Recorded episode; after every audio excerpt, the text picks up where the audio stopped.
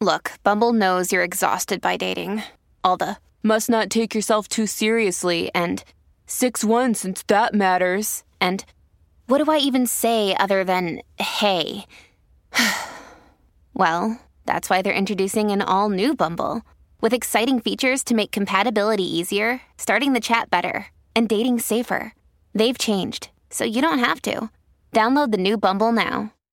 You may know you're listening to this show along the Marketing Podcast Network, but did you know there are other great shows on MPN to help your business?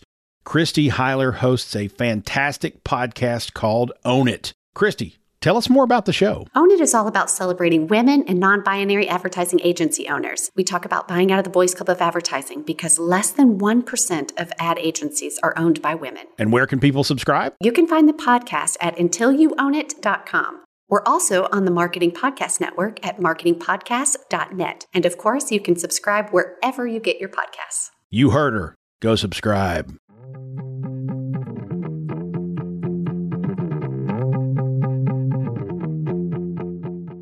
Hello, and welcome to Uncorking a Story. I'm your host, Mike Carlin, and today I'm going to share with you some thoughts I have on the joy that comes from service. Now, I was reminded of this by Matthew, a young man from Brooklyn who I interviewed this past week. And throughout the COVID 19 pandemic, he's been volunteering to deliver meals to homebound senior citizens in his community. He reflected not just on the happiness it brought the people he was delivering food to, but the joy it brought him as well. Here's what Matthew has to say about these experiences. My local uh, synagogue and my, my rabbi, we we talk a lot um, about you know helping out seniors. So um, you know, I, they were they asked me to volunteer, and, and I was happy to do so. So every week on Thursdays, we would um, pack bags of goods for for the elderly up to about 250 so we would put you know potatoes and canned goods and um you know, uh, oil and all these things. And even for Hanukkah, we gave, you know, menorahs and things like that. And we would go around to, to a list of seniors that we have and we would deliver them, um, hand to hand. Uh, I would park, you know, double park and at hydrants and go upstairs and bring, bring them the care packages. And I mean, they were so happy and so appreciative. And they were really, you know, a lot of older people, people that can't really get out of the house, people that, uh, if they do get out of the house have a really high risk of, of, you know, getting sick, let's say, and we don't want that. So we definitely try to help out and do whatever we can. And I did that for a good I don't know, maybe like eight weeks, maybe even more, uh, probably more actually, like closer to 12 weeks. And I would, uh, I would deliver that and I would feel really good inside. excuse me. I would feel really good inside by, um, doing those things. And, uh, it made me feel more connected to, to, to my community and also made me feel really, uh, support, you know, that I'm supporting, um, elderly people that have no, a lot of times have no help. Sometimes they do have families, but a lot of times they're by themselves. And, um, we were happy to help them out during this tough time.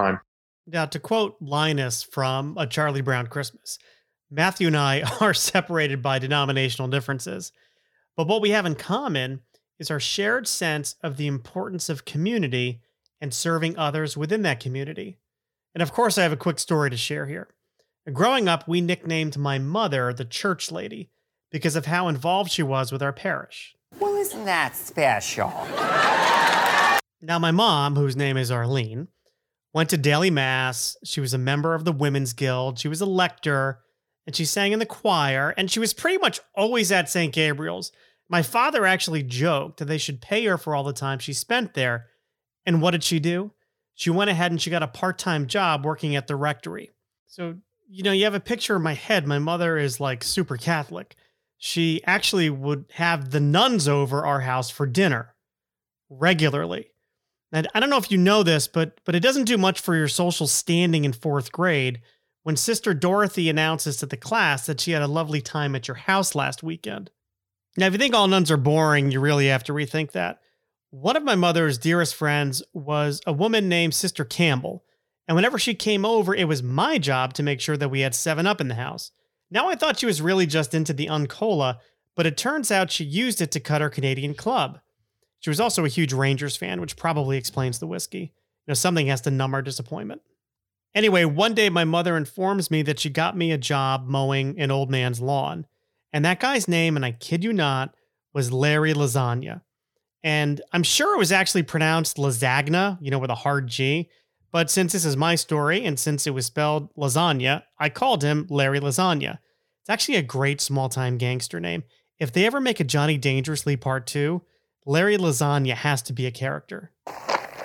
Happy birthday, Mom. Oh, bless the saints, it's an ashtray. Oh, I've been thinking of taking up smoking. This clinches it. Oh my, I, I I love that movie. My friend Nick hates that movie. He has no idea why I love it so much, but man, Johnny Dangerously, one of the funniest movies out there. Anyway, once a week I go to Larry Lasagna's house to cut his lawn and trim his hedges, but it was a very small yard and I was actually done pretty quickly. The thing is I wasn't driving yet. I was I was young. I was in middle school, and I always had to wait for my mom to come back and she was, you know, likely doing something at the church. I quickly learned, though, that he was lonely and he actually appreciated having someone to talk to. So I'd spend some time just sitting in his kitchen and talking to this old man. It was kind of nice, though. You know, it was it was also nice that he paid me, but I could tell he appreciated the conversation actually more so than he needed his yard done. It actually made me question his motives a little bit. I had the same experience volunteering in a nursing home. Uh, you know, when I was in high school, and when I was there, I learned two things number one, that I never wanted to put anybody I loved in a nursing home. And number two, that old people have some great stories to share. So eventually I leave middle school and I get into high school. And that's where the, the Carlin twins' reputation for being nun lovers and overly willing volunteers followed us, followed us to Stamford Catholic High School, which is where I met Ernie Borsier, otherwise known as Mr. B. Now, Mr. B was our French teacher, but, you know, he was always looking for a volunteer. And he had me and my brother Jimmy working health fairs, helping out at blood drives, and doing fundraisers quicker than you can say, Bonjour, Monsieur Thibault. Voilà Monsieur Thibault. Voilà Madame Thibault. Bonjour, Monsieur. Bonjour, Mademoiselle. No apologies for the quality of that sound clip, but I have to tell you, it is quite challenging finding a very obscure obstructional French video or French audio track that you were played in 1988. Uh, here's the thing. While there were times that I didn't look forward to doing things like spending a Saturday lugging crates of grapefruits with my French teacher, I always felt energy when doing these things. I felt exhilarated and I laughed a lot while doing these things. I felt like I was always on. You know, kind of like how you feel when you have a, a good buzz after exercise or, or maybe a couple of cocktails. And this kind of energy stayed with me. These days, I volunteer at my parish, and it's kind of funny how life comes full circle. I'm involved in, in my parish, St. Leo's, like my mother was at St. Gabriel's, except that I'm not a member of the Women's Guild, and I don't sing in the choir because, let's face it, nobody wants me singing in any choir, especially Denise Esposito, who runs the music program at St. Leo's. And my mother and others, like Mr. B, instilled in me a joy of service that I was reminded about this week when speaking with Matthew from Brooklyn. And so, my unsolicited advice today is if you're feeling down and unfulfilled, try and find some way to serve others in some capacity. It won't just make another person's day a little brighter, but your own as well. So I want to thank you for listening. A new episode will be up this coming Sunday. That's that's the pace we're going to put these at Wednesdays and Sundays. And one thing I want to remind you during the holiday season is that books make great gifts.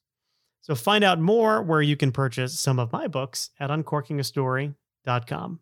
Thanks for listening. You shouldn't hang me on a hook. My father hung me on a hook once. Once.